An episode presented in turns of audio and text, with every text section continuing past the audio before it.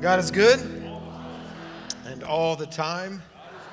If you are new here, my name is Jon, and I am blessed to serve as a pastor here. And I want to thank you for being here today. If I uh, haven't had a chance to, to meet you, my wife Joy and I would love to meet you. We'll be in the foyer right after the service. Uh, even have a gift for you if you'd like to stop by and say hi. I would love an opportunity uh, to meet you.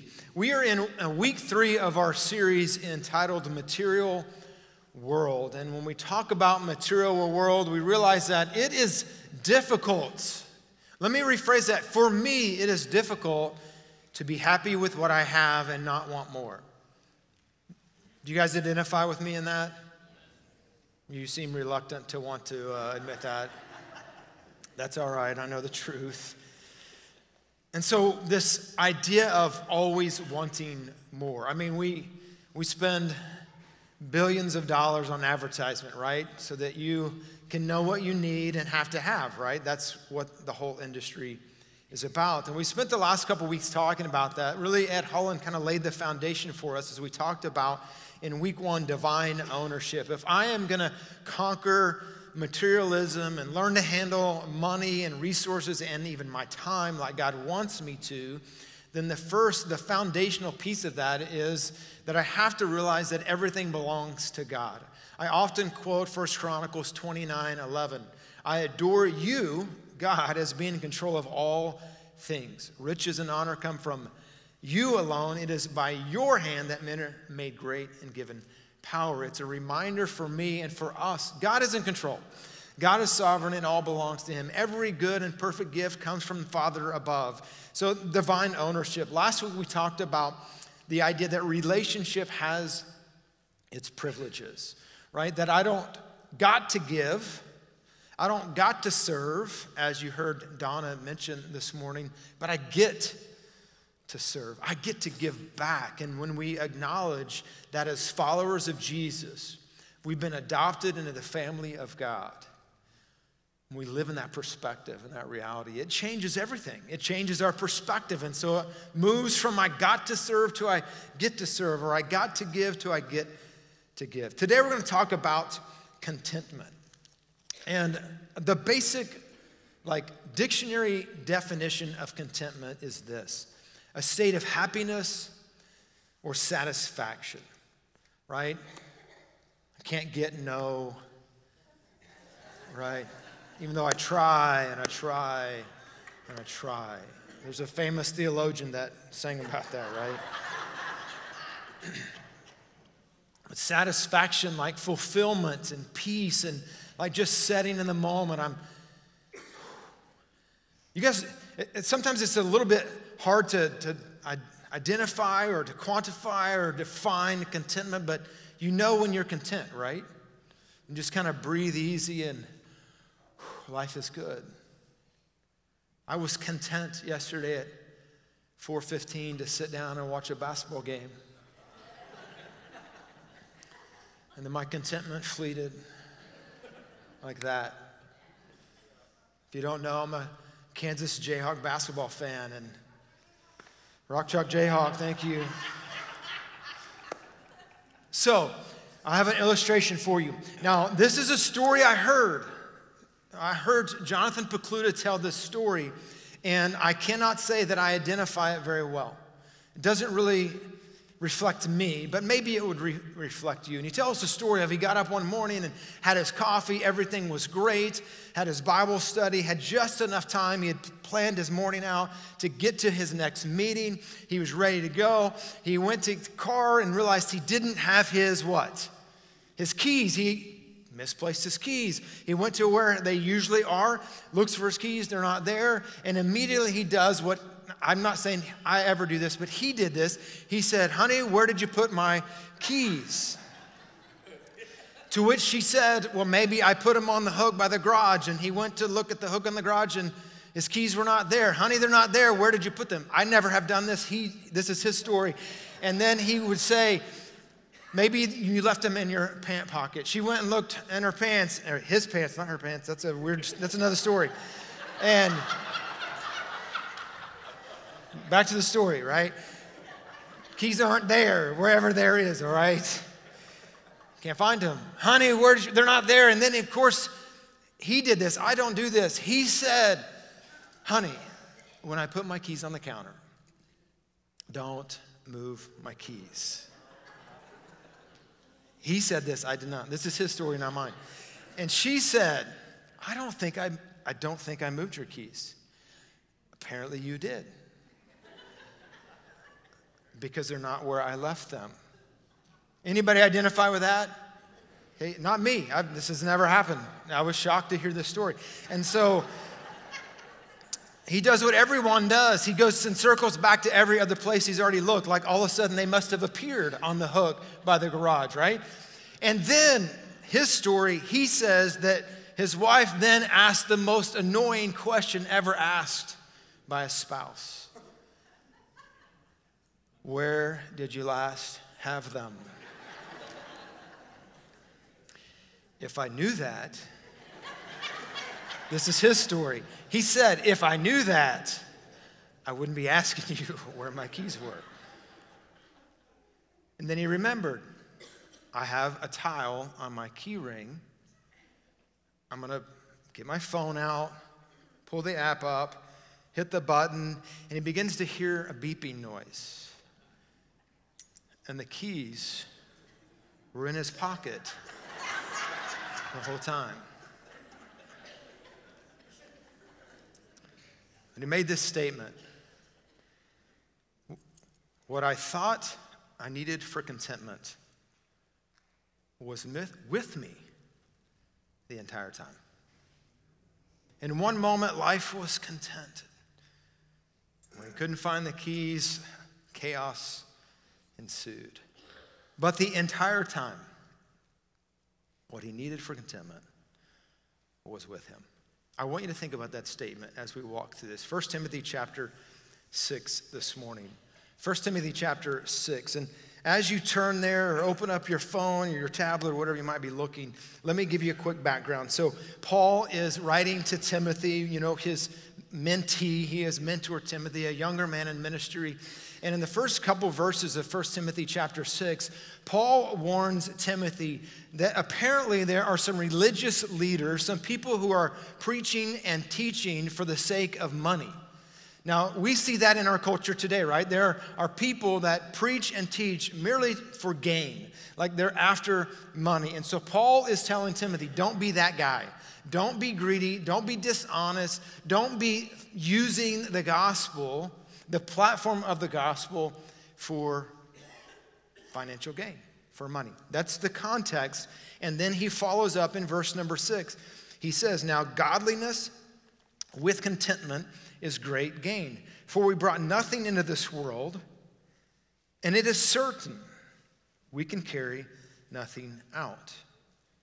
And having food and clothing, with these we shall be, what's the word? Content, satisfied, fulfilled. But those who desire to be rich, listen to the words that he uses to describe those who desire to be rich. They fall into temptation, a snare, and to many foolish and harmful lust, which drown men in destruction and perdition. Our culture is drowning in debt because we haven't conquered this materialism to learn to be content.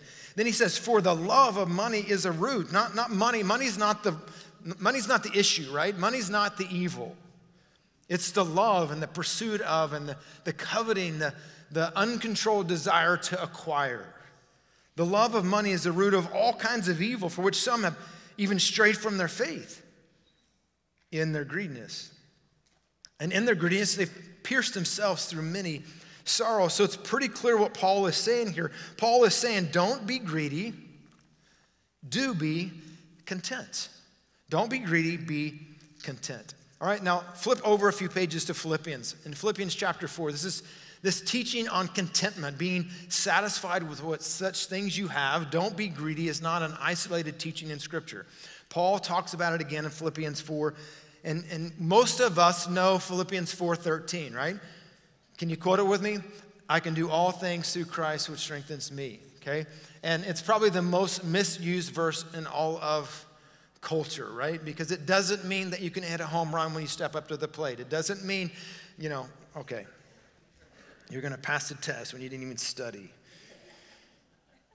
Verse 10 gives us a little bit of context before we get to 11. Paul says, I rejoice greatly now at last. Your care for me has flourished again. Though you surely did care, you lacked opportunity. In other words, Paul is writing to the church at Philippi, and what Paul is saying, really the basic understanding of the letter, is that we can have joy in suffering, but he's writing specifically to the church to thank them for their generosity. And he's saying here in verse 10, You helped me before in my ministry, and now you've helped me again. I'm thanking you for your generosity. And he says then in verse 11, Not that I speak in regard to need for I have, what's the word there? Learned. In whatever state I am, to be, what's the word? Content. I know how to be abased. I know how to bound everywhere in all things. I have, what's the word? Learn both to be full and hungry, both to abound and to suffer need. I can do all things through Christ who gives me strength. The context of verse 13 is I can be content in my suffering. I can be content with Christ. It's Christ who sustains me. It's Christ who gives me contentment. It's Christ who fulfills me. It's Christ who satisfies me. I can learn to be content, and we realize that unfortunately, we are not born content. You guys have been there when the baby was born, right?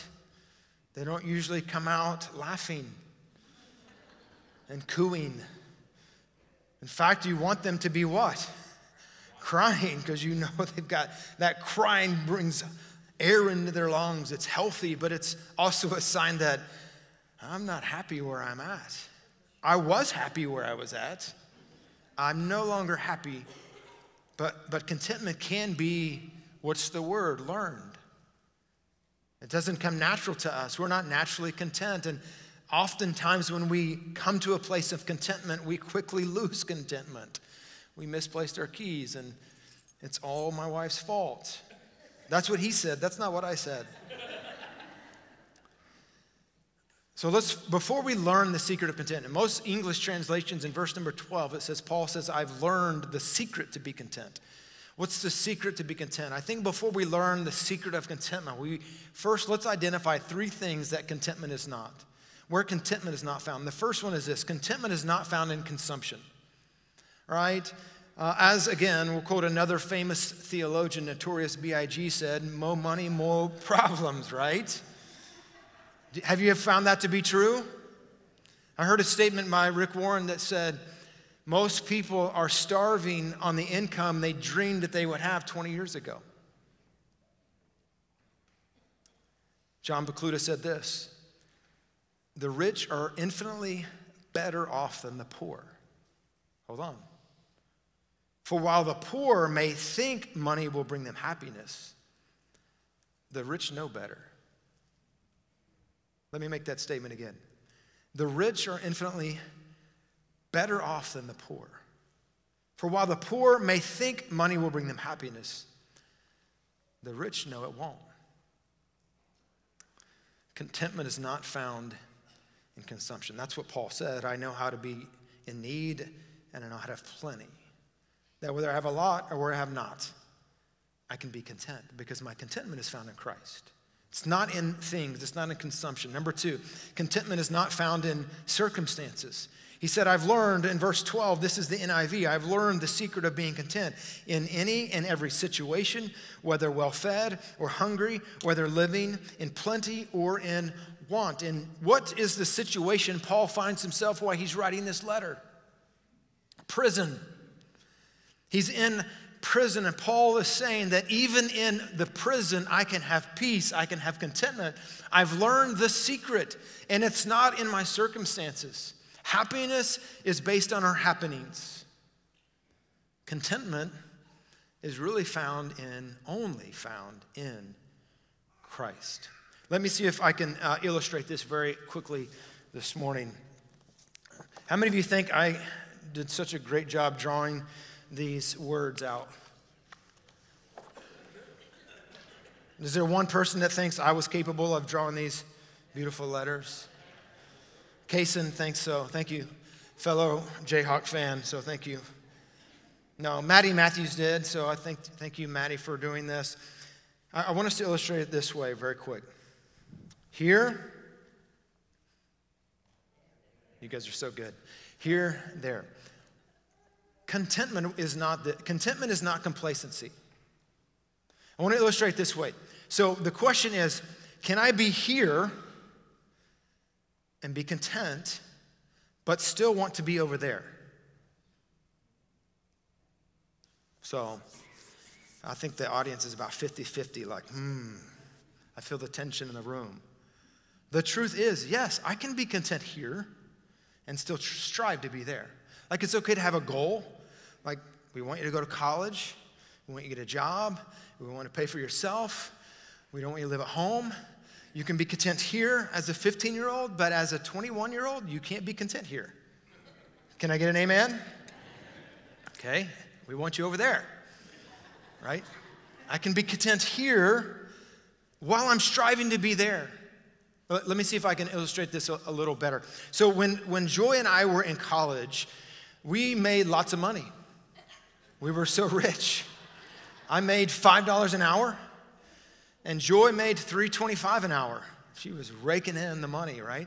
We were going to school full time, newly married, and you know what? Every two weeks when we got paid, oh, life was so good.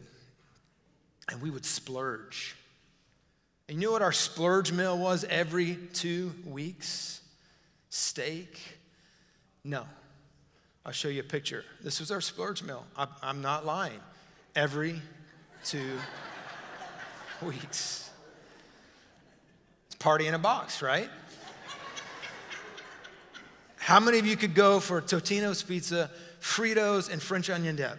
Anybody? How many of you think that sounds absolutely disgusting? Okay, I don't care what you think. Okay, so when we were in college, we were 19 years old, newly married. Every two weeks we got a paycheck. And you know what we were content with when we were here?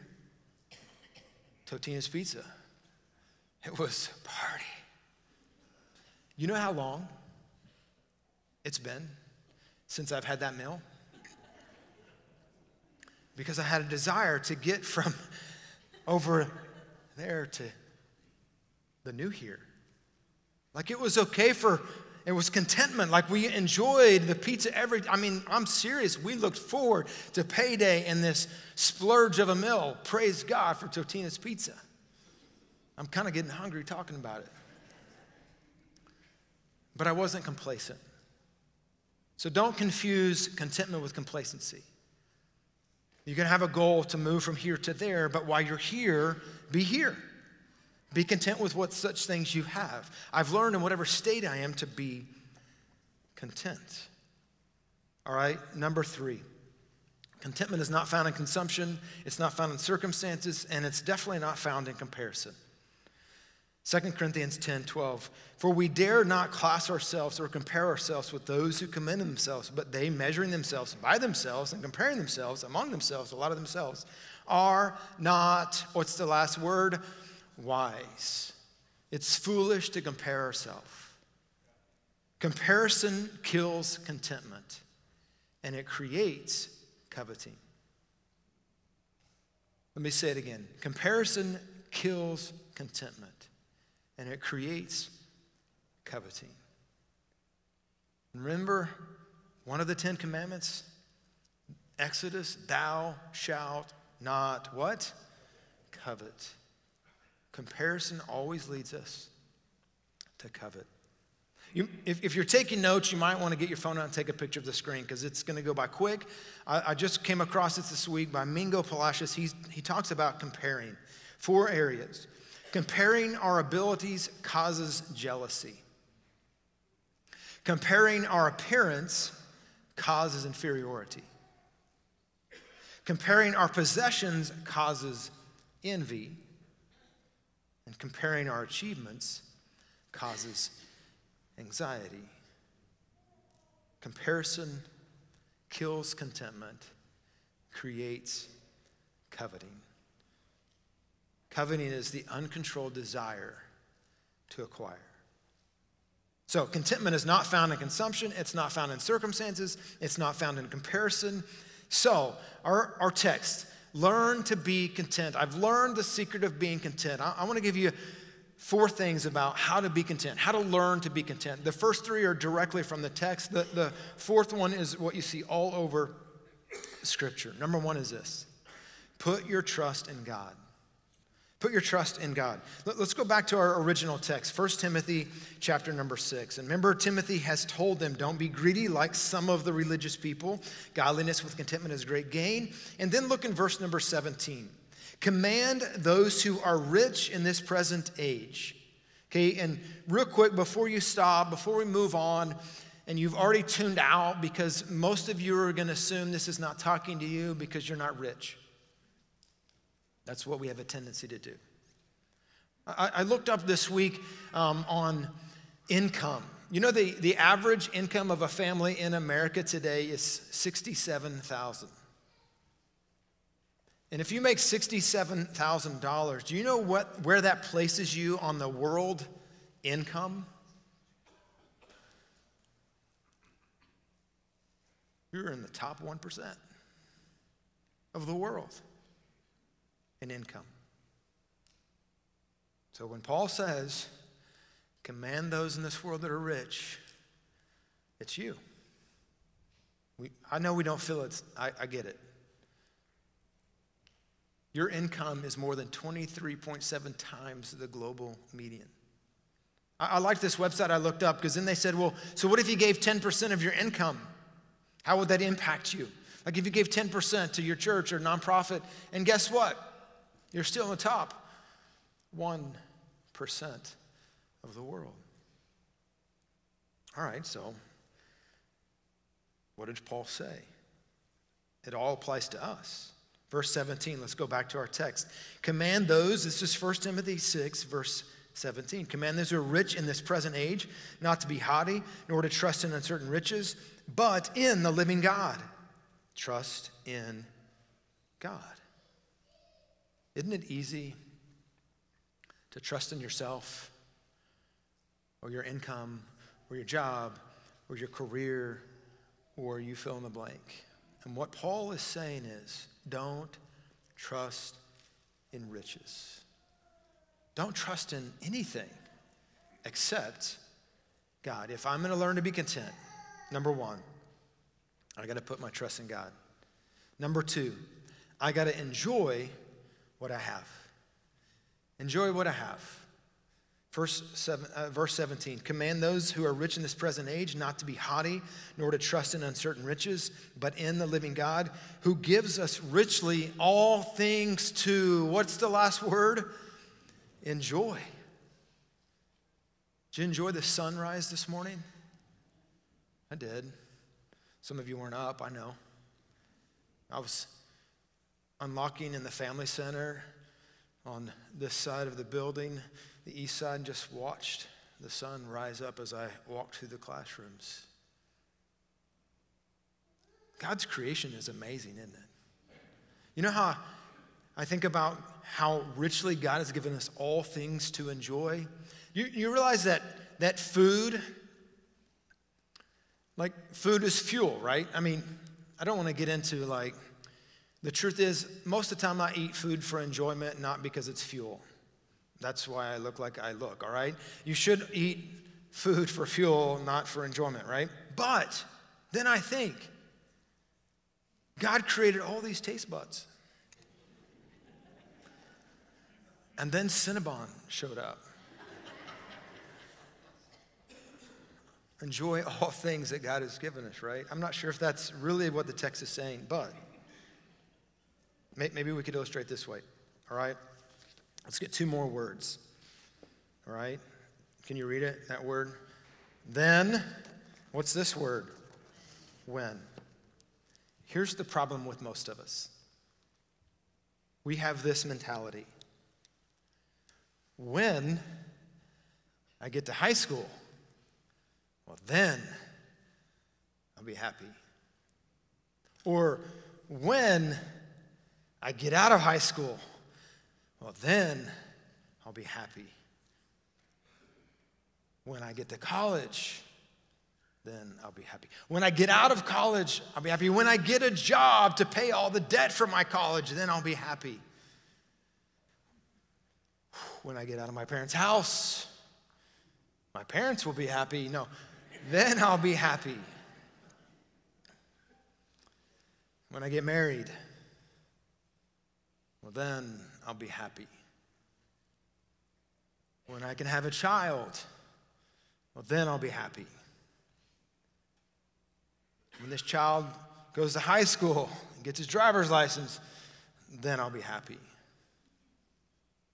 When this child goes to college, well, then I'll be happy. When he gets out of my house, then I'll be happy. When he has a grandkid, well, then I'll be happy. And we live in this world, don't we? When then? And the truth is, if we don't learn to be content here, we'll never be content when we get there. Because contentment is not found in our circumstances, it's not found in more stuff, it's found in Christ. Enjoy what you have. The old saying, be where your boots are, right? Just enjoy the moment for what it is. All right, number three invest in eternity. 1 Timothy 6, verse 18. Let them do good that they may be rich in good works, ready to give, willing to share. Rich in good works. One of the best ways for you to be content with what you have is to serve others. Be rich in good works. I love that this week, you know, our students on their spring break, many of them spent three days this week serving in different neighborhood needs, Union Gospel Mission, and Arlington Mission. I mean, how awesome was it that um, Leslie, who was up here working with student ministry, she volunteered her time to take high school and middle school students. Carlos, our student pastor, led them to do that. I talked to some of them before church, and they just got to share with me how God, they, they got to go into low income apartments, knock on doors, and just share the gospel with people and have a little Bible club in an apartment complex. Isn't that awesome? Serving others leads me to be content. You know, a couple weeks ago, one of our young, uh, in fact, our young married uh, couples class, they began to pray and ask God, give us an opportunity to serve. So they begin to pray, and all of a sudden, someone says, I have an opportunity. There's people that are moving from another country and they need help. They are, have an apartment that needs to be furnished. And this young couples connect group decided that they were going to get together and get all the furniture needed for this family to move in. And they went and moved it in their apartment. Isn't that amazing? You have an opportunity to sign up and serve this morning. And it's, listen, it's important that you serve in your church, but I'd say it's more important that you serve as the church. And that's in your neighborhood, that's at your work, that's in your school. The, the, relationships, the opportunities that God, and, and so this is what he says rich in good works, ready to give, willing to share. Verse number 19 storing up for themselves a good foundation for the time to come that they may lay hold on eternal life. Listen, there's two things in the world that are going to last forever it's the Word of God and people. And what am I investing my time, my energy, my resources in? Eternal things or temporary? Put your trust in God, enjoy what you have, invest in eternity. Number four, this is what we see all over Scripture practice an attitude of gratitude. Just be grateful for what God has blessed you with. It's amazing when you begin to just thank God for all He's blessed you with. I'm thankful that my splurge meal is not Totino's Pizza and Fritos anymore. Praise God for that. I can't tell you the last time I've eaten that meal. I'll be honest with you, it kind of sounds good. I, I don't know. 1 Thessalonians 5:18. In everything give thanks. For this is the will of God in Christ Jesus for you. It doesn't say, notice the first word there. It doesn't say, for everything, give thanks, but in everything, give thanks. First Chronicles 16 34. Oh, give thanks to the Lord, for he is good and his mercy endures how long? Forever. God is good? And all the time? I'm going to invite the band to come up here. And let me just give you a quick review. Contentment is not found in consumption. Contentment is not found in circumstances. Contentment is not found in comparison. So, if I'm going to learn to be content, I'm going to put my trust in God, I'm going to enjoy what I have, I'm going to invest in eternity, I'm going to practice the attitude of gratitude. I have one last verse I want to share with you this morning. Remember what I said at the beginning of the, the message today? John's story, not mine. When he lost his contentment, he realized the thing he needed to be content, he had it the whole time never left him. Hebrews 13, 5. Let your conduct be without covetousness. It sounds like what Paul said earlier. Don't be greedy. Then he goes on to say, Be content with such things as you have. For he himself has said, I will never leave you nor forsake you. And like the keys in my pocket, what I have to be content is with me the entire time. Jesus will never leave me, He'll never forsake me. And He is enough. Is He enough for you? I hope so. We need to learn to be content. I want to ask you to stand with me this morning. We're going to close the service as we normally do with a song of worship. But this song is, is a simple declaration it's the goodness of God. And I want us just to celebrate this morning the good and faithful God that we serve. And maybe this morning, as we sing, if, if you want to come forward and practice an attitude of gratitude and just say, Thank you, God, for the blessings in my life. Maybe this morning you want to come forward and say, God, I need to learn